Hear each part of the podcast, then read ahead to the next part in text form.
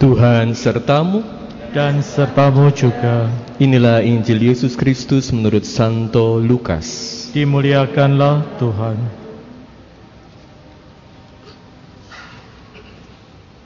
Sekali peristiwa, Kaisar Agustus mengeluarkan suatu perintah menyuruh mendaftar semua orang di seluruh dunia.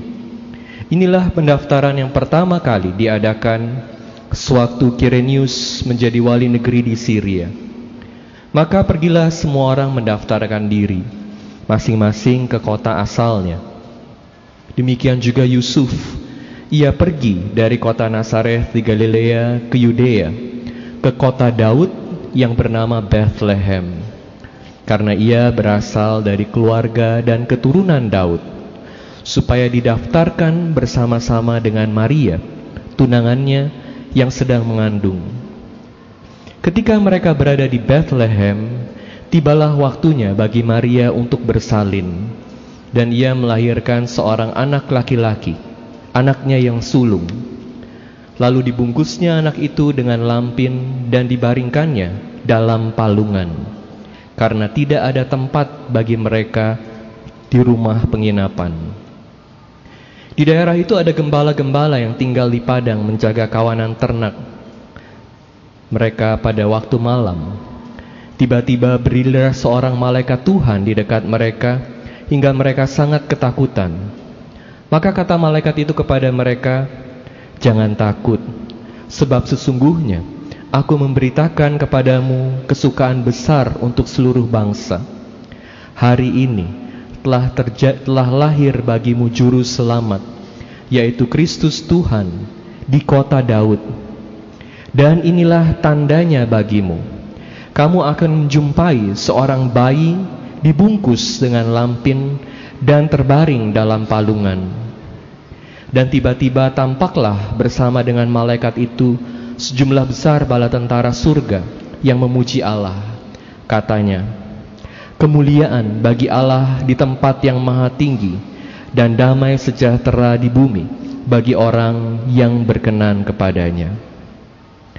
Demikianlah Injil Tuhan. Terpujilah Kristus. Saudara-saudari saya terkasih dalam Kristus, hari ini kita bersyukur karena kita bisa bersama-sama merayakan Natal, misa Natal di gereja. Dan sebagai bahan permenungan kita, saya mau mengajak Anda untuk melihat hadiah yang Tuhan berikan kepada kita hari ini Judul permenungan saya Hadiah dari surga. Hadiah dari surga. Jadi hari ini kita melihat Yesus sebagai hadiah dalam hidup kita. Apa yang Yesus bawa beserta dengan kehadirannya dalam hidup kita? Pertama, syukur, sukacita. Kedua, pengharapan Ketiga, kasih untuk berbagi. Setiap kali di dalam keluarga ada bayi yang lahir, pasti ini membawa rasa syukur. Tanggal 4 Agustus yang lalu, saya sempat baca di sebuah website Katolik Aletia ada lahir seorang bayi bernama Nabil 4 Agustus lahir di Beirut, Lebanon.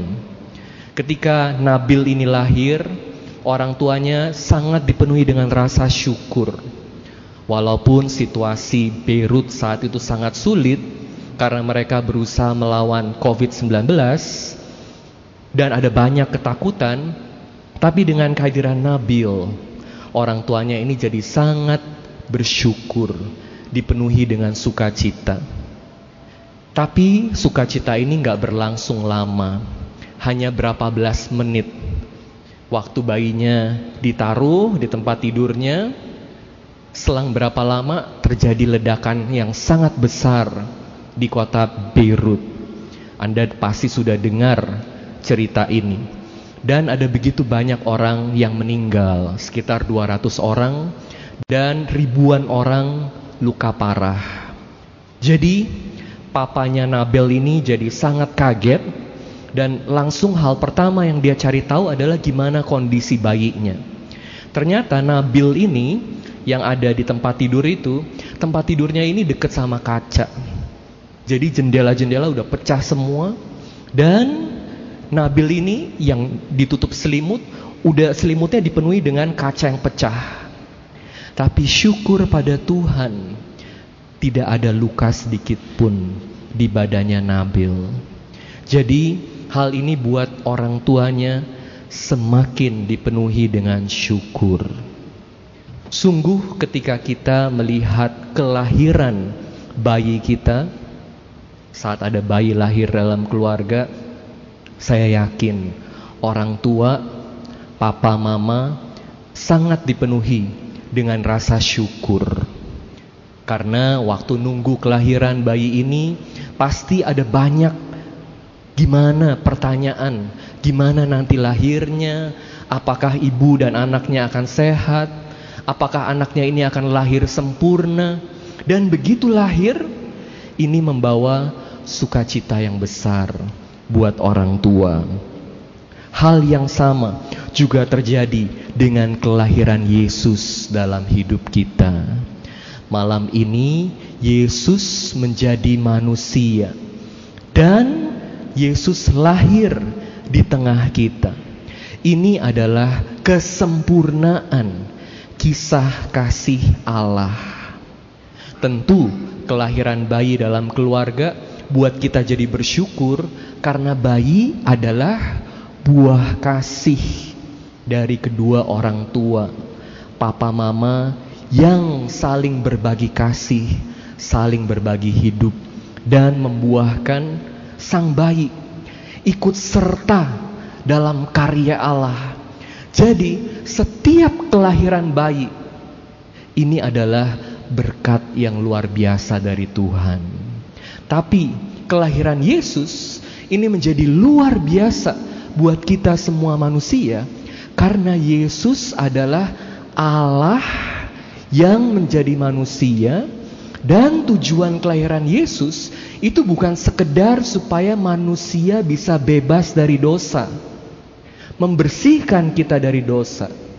Tentu ini tujuan yang sangat penting. Tapi yang lebih penting adalah bahwa Allah mau hadir di tengah kita, menjadi sahabat kita, membangun hubungan yang sangat intim dengan manusia. Allah yang begitu besar, meninggalkan segala sesuatu, mengosongkan dirinya untuk bersatu dengan manusia, supaya manusia bisa bangun hubungan yang baik dengan Allah. Jadi, sama seperti setiap bayi dalam keluarga adalah buah kasih dari orang tua, Yesus adalah buah kasih dari hubungan Allah dan manusia. Allah mau berhubungan dengan lebih dekat lagi dengan manusia. Oleh karena itu, kelahiran Yesus membawa sukacita dan tentu membawa pengharapan yang sangat dalam buat kita. Karena sekarang Allah sudah ada di tengah kita. Makanya dalam bacaan hari ini ditekankan beberapa kali bahwa Bunda Maria dan Santo Yosef ini melahirkan Yesus di kota Bethlehem, di kota Bethlehem. Apa sih pentingnya Bethlehem? Bethlehem ini adalah kota kelahiran Raja Daud dan kota di mana Raja Daud menjadi raja. Jadi, di sini kita melihat ada hubungan yang sangat dekat antara Yesus dan Raja Daud. Yesus menjadi raja sebagai keturunan Raja Daud. Tapi bukan raja yang biasa-biasa saja. Karena seperti dikatakan dalam bacaan pertama ya seorang anak telah lahir bagi kita. Seorang putra telah diberikan kepada kita. Ini perhatikan baik-baik. Lambang pemerintahan ada di bahunya. Dan seorang menyebut dia penasihat ajaib. Allah yang perkasa, Bapa yang kekal, Raja damai. Besarlah kekuasaannya dan damai sejahtera tidak akan berkesudahan di atas tahta Daud dan di dalam kerajaannya. Yesus lahir dalam kerajaan Raja Daud. Tapi bukan hanya dari kerajaan Raja Daud, tapi kerajaan Allah sendiri, di mana kerajaannya tidak berkesudahan. Makanya di sini sekali lagi ditekankan bahwa Yesus adalah Allah yang menjadi manusia. Kalau kelahiran bayi dalam keluarga ini selalu membawa pengharapan. Karena kalau bapak itu gendong bayinya kan baru baru lahir, pasti udah bayangin gimana nanti aku akan ajarin dia jalan. Gimana nanti aku mulai ajarin dia berbicara. Gimana nanti aku temenin dia sekolah. Gimana nanti kalau dia udah mulai punya pacar, aku akan jaga dia supaya pacarnya ini benar-benar yang cocok buat dia. Dan kalau menikah, istri atau suaminya ini adalah yang terbaik buat dia. Ada begitu banyak harapan, begitu banyak cita-cita dari orang tua ketika gendong anaknya. Dan anaknya ini juga yang akan menjaga dia, menjadi sumber kekuatan saling berbagi satu dengan yang lain. Itu kan indahnya jadi orang tua. Kalau punya anak biasa aja, pengharapannya sudah sebegitu dalam, apalagi Yesus yang lahir di tengah kita. Allah yang menjadi manusia. Allah yang adalah sumber kekuatan buat kita. Waktu Nabel itu mengalami mujizat dari Tuhan, kacanya semua pecah dan begitu banyak kaca di tempat tidurnya, tapi dia tidak terluka sama sekali. Ayahnya bilang, "Sungguh-sungguh aku berharap bahwa hidupnya sebagai orang Kristen di Lebanon karena Kristen ini kelompok minoritas itu bisa dipenuhi dengan damai dan ketenangan, rasa aman. Karena Tuhan sudah melindungi Nabel di saat yang sangat sulit dan di hari-hari ke depan Tuhan juga pasti akan melindungi dia sehingga hidupnya bisa aman dan tenang. Dalam hidup kita ketika Yesus lahir, ketika Yesus hadir dalam hidup kita, kita melihat bagaimana Allah berkarya. Kalau Allah melindungi kita di masa lalu, Allah juga akan melindungi kita hari ini dan di masa depan. Karena Yesus adalah bagian dari hidup kita. Oleh karena itu, kita tidak perlu hidup dipenuhi dengan berbagai ketakutan. Yesus yang lahir dalam hidup kita adalah sumber sukacita dan sumber pengharapan. Dan kalau Yesus itu udah ada dalam diri kita, makanya kita harus jadi pribadi yang juga dipenuhi dengan kasih dan mau berbagi kepada orang lain. Jadi papanya Nabel bilang, anak saya ini sudah dilindungi Tuhan dan salah satu impian saya buat dia adalah bahwa dia punya kekuatan untuk membawa salib dan menjadi saksi Kristus buat orang lain. Artinya, hidup bukan hanya untuk dia sendiri saja. Hidup bukan hanya untuk kita sendiri saja Kebahagiaan yang sejati adalah ketika kita mengikuti Kristus yang mau bawa salib. Saat bawa salib, itu artinya kita berbagi hidup dengan orang lain. Makanya Natal kan disebut sebagai saat di mana kita kasih hadiah, terima hadiah. Semalam frater-frater Dominikan kita ada banyak ya. Ada berapa belas orang termasuk romo-romo juga suster-suster ini udah sedikit merayakan Natal karena malam ini kan kita pasti sibuk, besok juga sibuk. Salah satu acaranya adalah tukeran kado. Udah pernah kan main tukeran kado kan? Nah, jadi beberapa hari sebelumnya kita udah diundi siapa nih yang kita bakal kasih kado.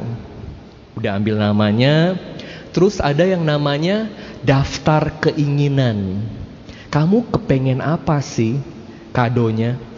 Ada yang tulis kepengen baju baru, kepengen celana baru, kepengen sendal baru. Ada yang tulis setrikaan. Saya juga nggak ngerti buat apa setrikaan begitu ya. Tapi cat daftarnya macem-macem. Jadi ini untuk memastikan kita beli hadiah yang berguna buat orang yang kita kasih dan itu yang dia mau. Daftar keinginan ini sangat penting. Karena setiap orang pasti punya keinginan yang dia ingin penuhi supaya bisa bahagia, supaya bisa seneng. Saat kita tuker kado, kita beliin kado buat orang lain supaya orang ini jadi seneng. Kita perhatikan gak apa yang orang lain perlu, apa yang orang lain mau, kebahagiaan orang lain.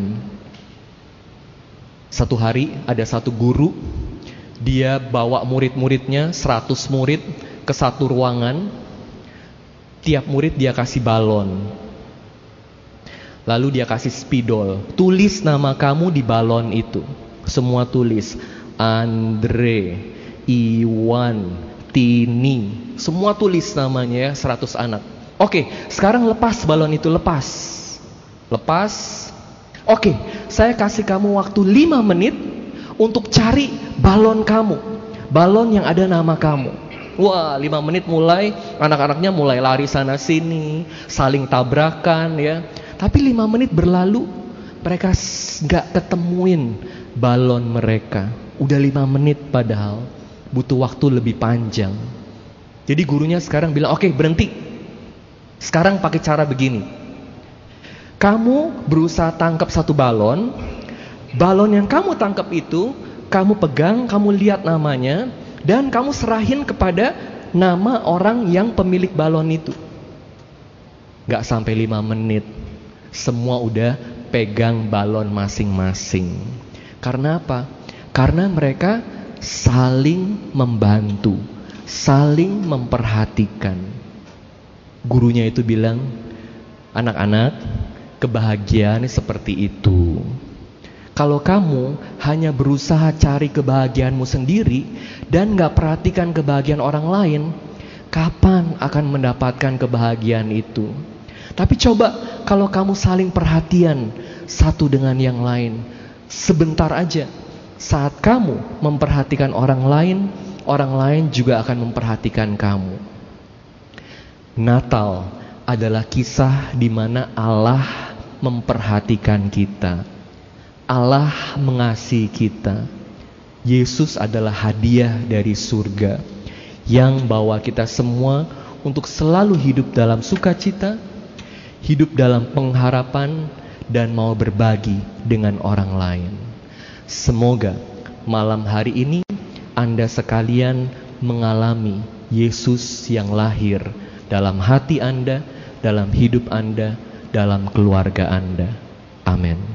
Lord be with you. And with your spirit. A reading from the Holy Gospel according to Saint Matthew. Glory to you, Lord.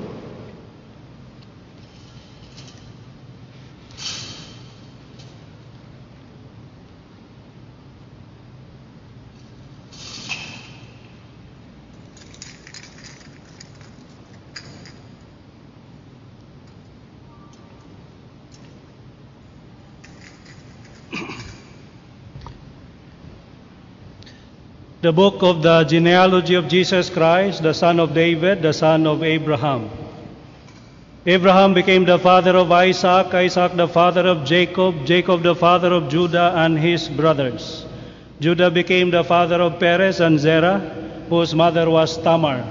Perez became the father of Hezron, Hezron the father of Ram, Ram, the father of Aminadab. Aminadab became the father of Nashon. Nashon, the father of Salmon. Salmon, the father of Boaz, whose mother was Rahab. Boaz became the father of Obed, whose mother was Ruth. Obed became the father of Jesse. Jesse, the father of David, the king. David became the father of Solomon, whose mother had been the wife of Uriah. Solomon became the father of Rehoboam, Rehoboam the father of Abijah, Abijah the father of Asaph, Asaph became the father of Jehoshaphat, Jehoshaphat the father of Joram, Joram the father of Uzziah. Uzziah became the father of Jotham, Jotham the father of Ahaz, Ahaz the father of Hezekiah. Hezekiah became the father of Manasseh, Manasseh the father of Amos, Amos the father of Josiah, Josiah became the father of Jeconiah and his brothers at the time of Babylonian exile. After the Babylonian exile, Jeconiah became the father of Sealtiel, Sealtiel the father of Zerubbabel, Zerubbabel the father of Abiud, Abiud became the father of Eliakim. Eliakim the father of Azor, Azor the father of Zadok, Zadok became the father of Akim, Akim the father of Eliud, Eliud the father of Eleazar, Eleazar became the father of Mathan, Mathan the father of Jacob, Jacob the father of Joseph, the husband of Mary. Of her was born Jesus, who is called the Christ. Thus the total number of generations from Abraham to David is 14 generations. From David to the Babylonian exile, 14 generations. From the Babylonian exile to the Christ, 14 generations.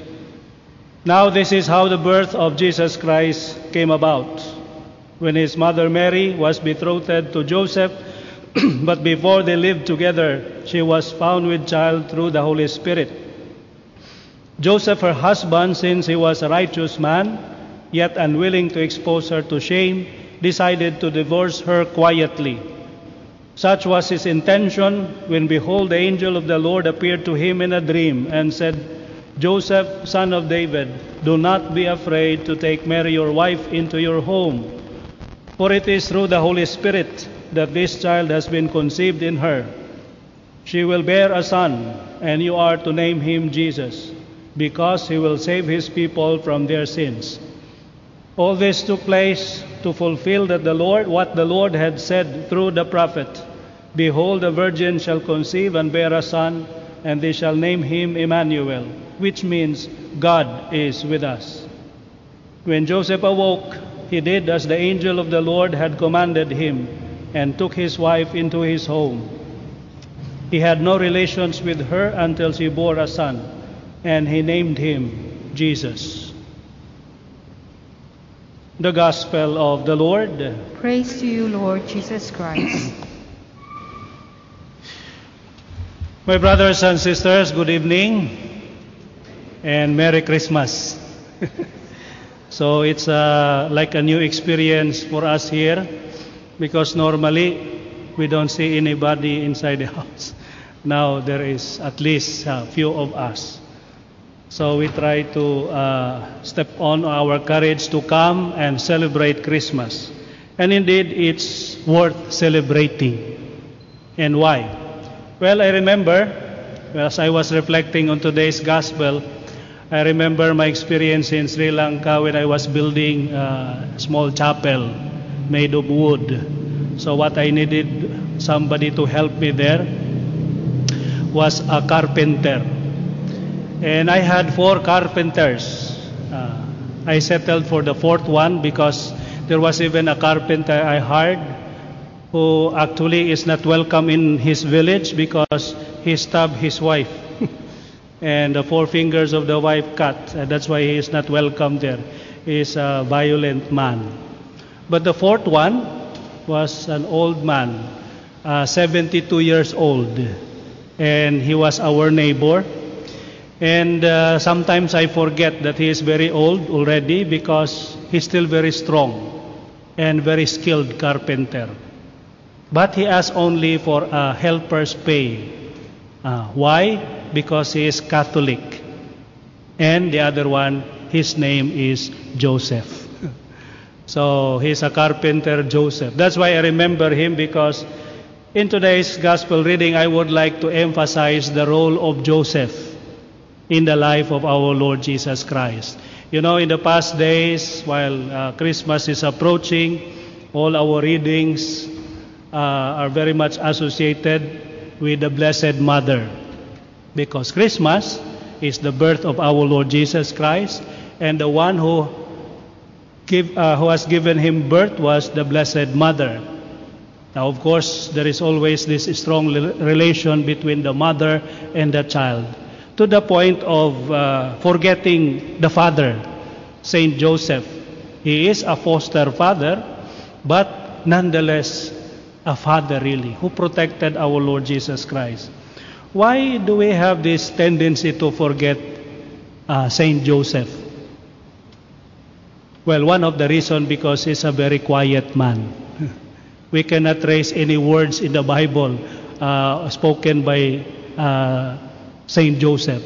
Very quiet, yet a very good worker. Ah, that's the quality of, of Saint Joseph.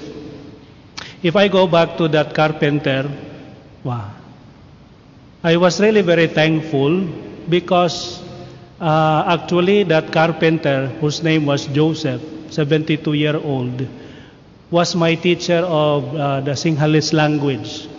That's why uh, some would uh, uh, wonder why my, my vocabulary, many of them are for the carpenters. Kalay, tungkalay, ikasya, wisipahay. because uh, my teacher was a carpenter. But though he, we were doing carpentry together, he would teach us, uh, teach me rather, uh, paribahasa, yeah, yeah, the, the proverbs, proverbs. And uh, for example, one of the proverbs is uh, katu, uh, katurwa gahing gahata kuta kuta yanawa kesel gahata huta podata huta petelanawa.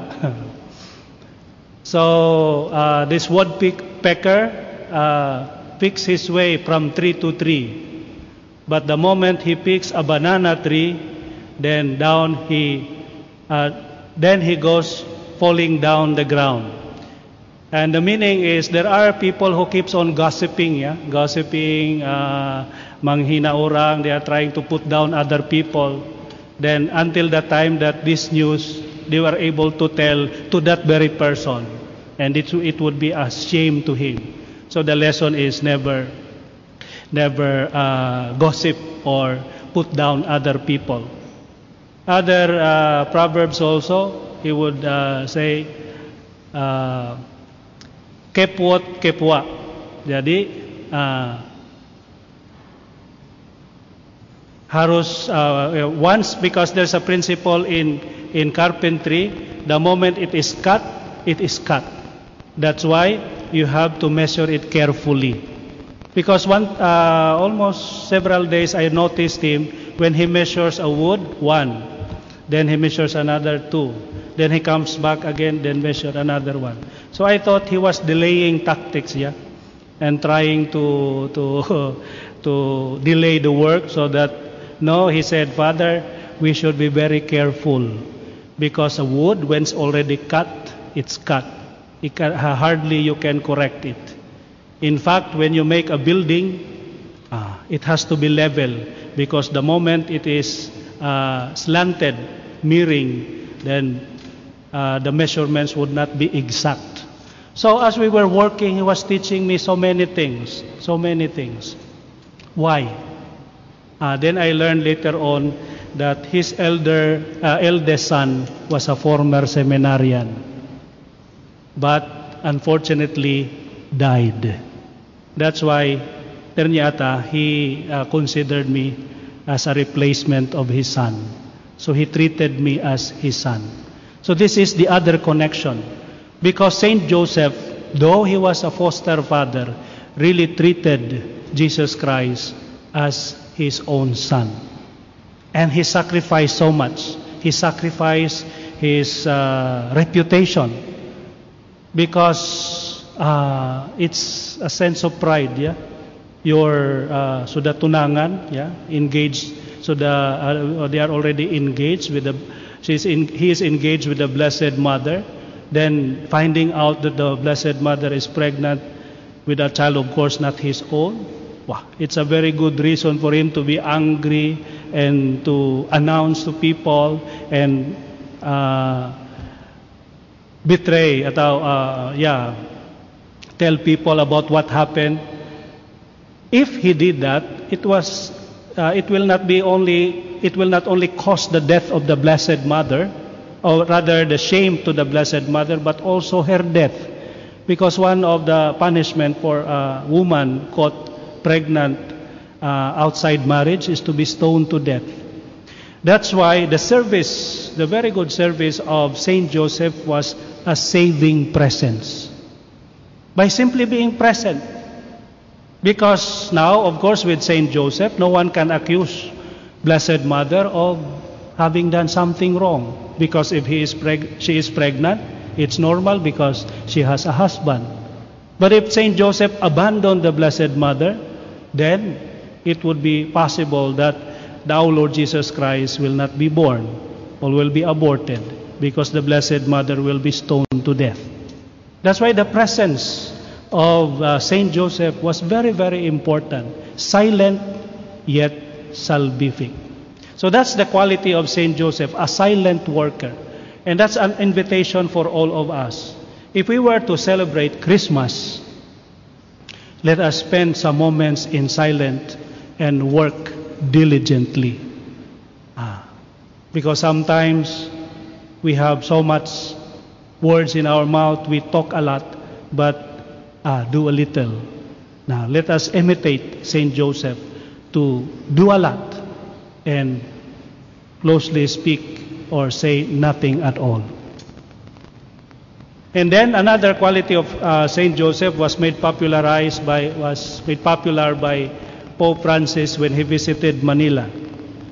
Pope Francis once narrated that whenever he has something serious to, to do or to decide on, he would ask the help of Saint Joseph. And how? Uh, there is this image of Saint Joseph sleeping, uh, sleeping. So he has that image, and he would put the intention that he has uh, and place it under the sleeping Joseph. Why? What is the theology behind this? If you notice, Saint Joseph was not only a silent worker, but he is a dreamer. It is in his dream that he meets the Lord. Ah, this first time, of course, he dreamt, and in that uh, dream, he was told to take Mary as his wife. Then, when there was danger to the life of uh, our Lord Jesus Christ, Saint Joseph also dreamt. Uh, and he was instructed through a dream to go to Egypt, run away, so that uh, the child Jesus is saved from these murderers. And when Herod died, Saint Joseph again in a dream was informed that they are now safe to go back to Bethlehem. Nah. So Saint Joseph is a man who is a dreamer, and in his dream he meets the Lord. That's why Pope Francis, uh, riding on this quality of Saint Joseph, would ask the help of Saint Joseph to dream on his on his uh, concerns and ask the Lord to intercede because it is in his dream that Saint Joseph uh, normally meets the Lord. And this would be an invitation for us to also, like Saint Joseph, keep on dreaming uh, there is this invitation for us to become a dream catcher. Because the moment we stop dreaming and we only look at realities, then we will lack a lot of, or we will miss this chance of having so much enthusiasm in us. Because it is the dream, especially the big ones, that will challenge us and bring out, uh, these dreams bring out the best in us.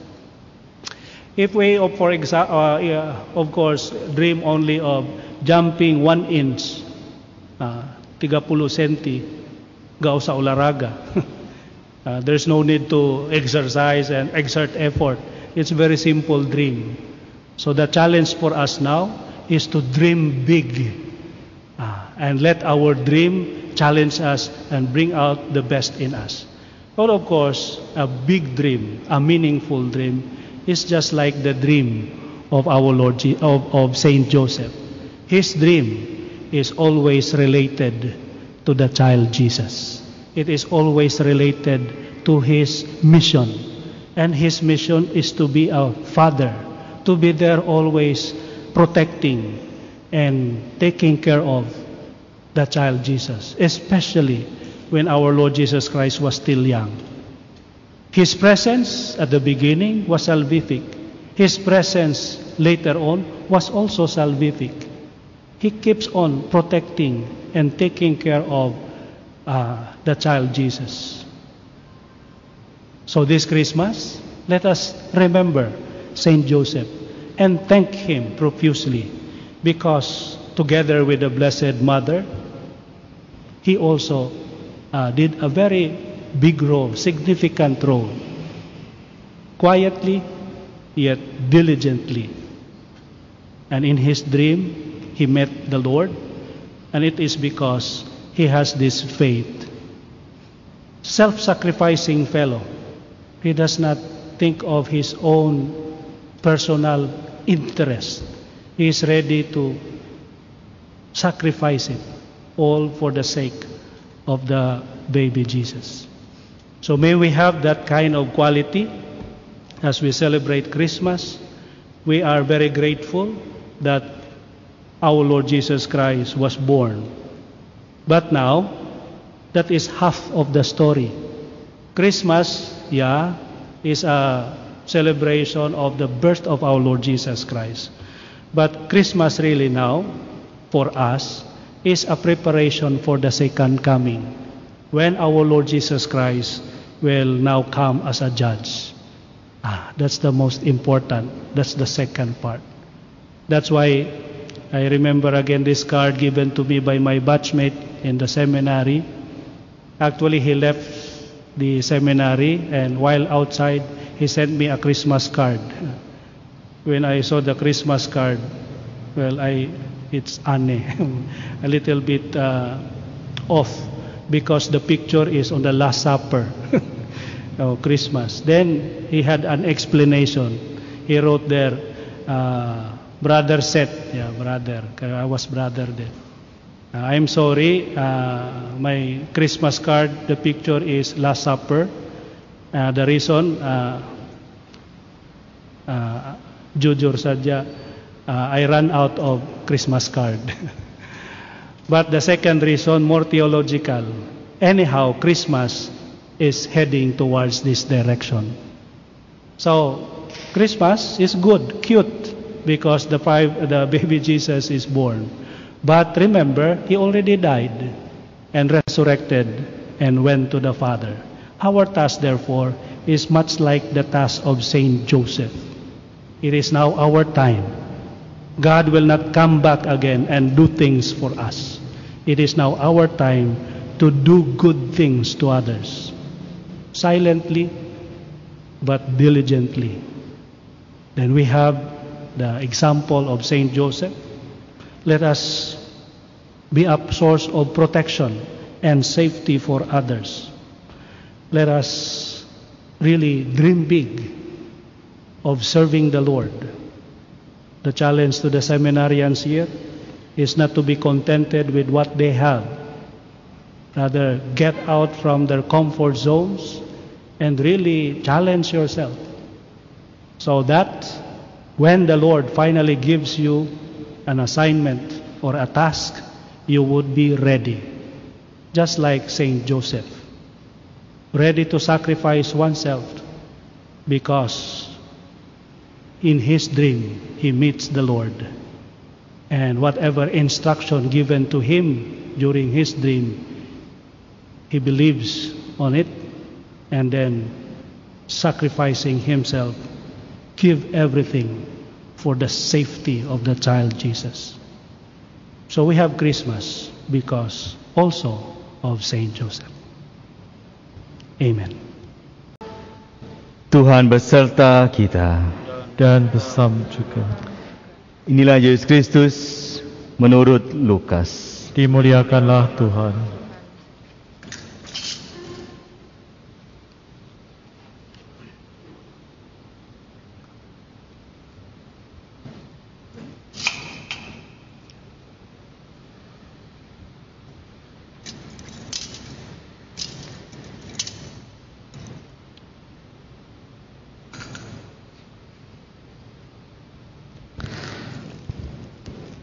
Sekali peristiwa, Kaisar Agustus mengeluarkan suatu perintah, menyuruh mendaftar semua orang di seluruh dunia.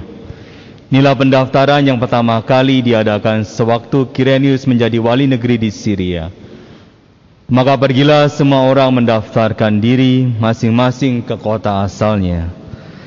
Demikian juga Yusuf, ia pergi dari kota Nazaret di Galilea ke Yudea, ke kota Daud yang bernama Bethlehem, karena ia berasal dari keluarga dan keturunan Daud, supaya didaftarkan bersama-sama dengan Maria tunangannya yang sedang mengandung.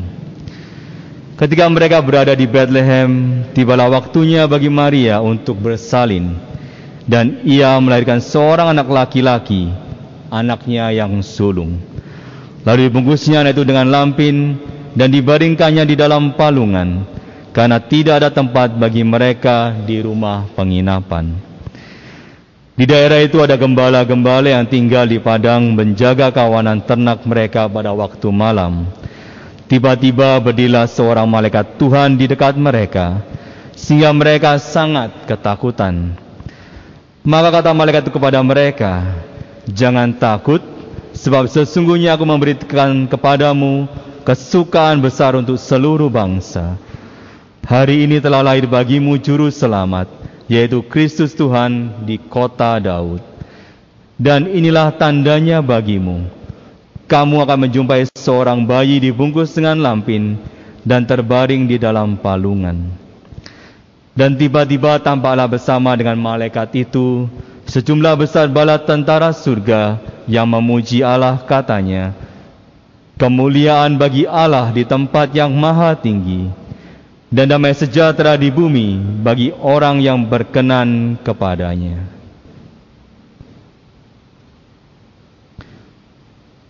Demikianlah Injil Tuhan. Terpujilah Kristus.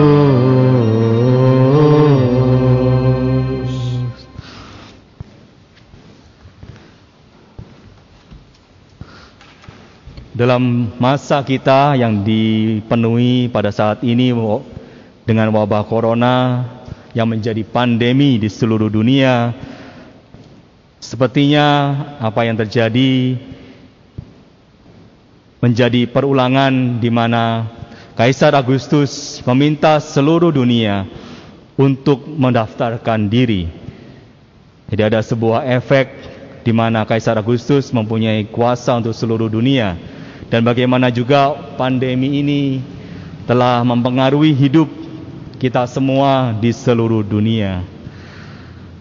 Tetapi saya rasa bagaimana Tuhan Yesus yang hadir, yang lahir bersama kita, memberikan mujizat yang luar biasa dalam kehidupan kita. Kita akan melihat, merenungkan bagaimana mujizat-mujizat ini yang diberikan kepada kita bahkan saat Yesus lahir menjadi dalam rupa seorang bayi di palungan. Mujizat yang pertama adalah mujizat kerapuhan. Miracle of littleness. Rapuh kesederhanaan. Kalau sekarang dalam masa kita kita bisa memesan dulu lewat beberapa aplikasi sehingga kita bisa mendapatkan tempat. Tetapi pada zaman itu saya rasa bagaimana Yusuf berusaha dengan sebaik-baiknya untuk datang ke Bethlehem, tidak mempunyai waktu untuk mencari tempat ataupun juga tidak mempunyai dana. Tetapi lebih daripada itu bagaimana penyelenggaraan ilahi Yesus atau Tuhan kita memilih tempat yang sederhana kecil, bisa jadi mungkin corok, bau, dan mungkin juga rapuh. Dalam kerapuhan dalam wujud seorang bayi yang rapuh perlu dilindungi, dibungkus dengan lampin, tidak berdaya, tetapi dalam diri Yesus inilah kita bisa merasakan kedamaian. Kalau kita mungkin saat ini tidak bisa berkunjung di gereja, tidak bisa melihat kandang Natal, tidak bisa berdoa di depan kandang Natal, kita pasti merindukan. Tapi saat kita berjumpa dengan Yesus yang ada di kandang Natal, kita yakin, kita percaya bahwa Yesus mampu memberikan damai itu dalam hati kita. Kedamaian yang tidak bisa diberikan oleh dunia hanya bisa diberikan dalam kesederhanaan, dalam ketidakberdayaan ini. Dan tentunya bagaimana ketidakberdayaan, kerapuan ini memberikan hikmat yang luar biasa, kepenuhan iman di mana kita bisa hidup dan juga menerima keselamatan. Mujizat yang kedua adalah mujizat kehadiran. Miracle of presence. Tuhan memilih untuk menjadi manusia untuk menyelamatkan kita. Tuhan yang begitu luar biasa, kalau kita mau bilang maha kuasa, menjadi manusia supaya kita dapat kembali kepadanya untuk diselamatkan, untuk menerima rahmat sebagai anak-anak Allah juga. Dan tentunya kehadiran ini menjadi kunci dari keselamatan kita.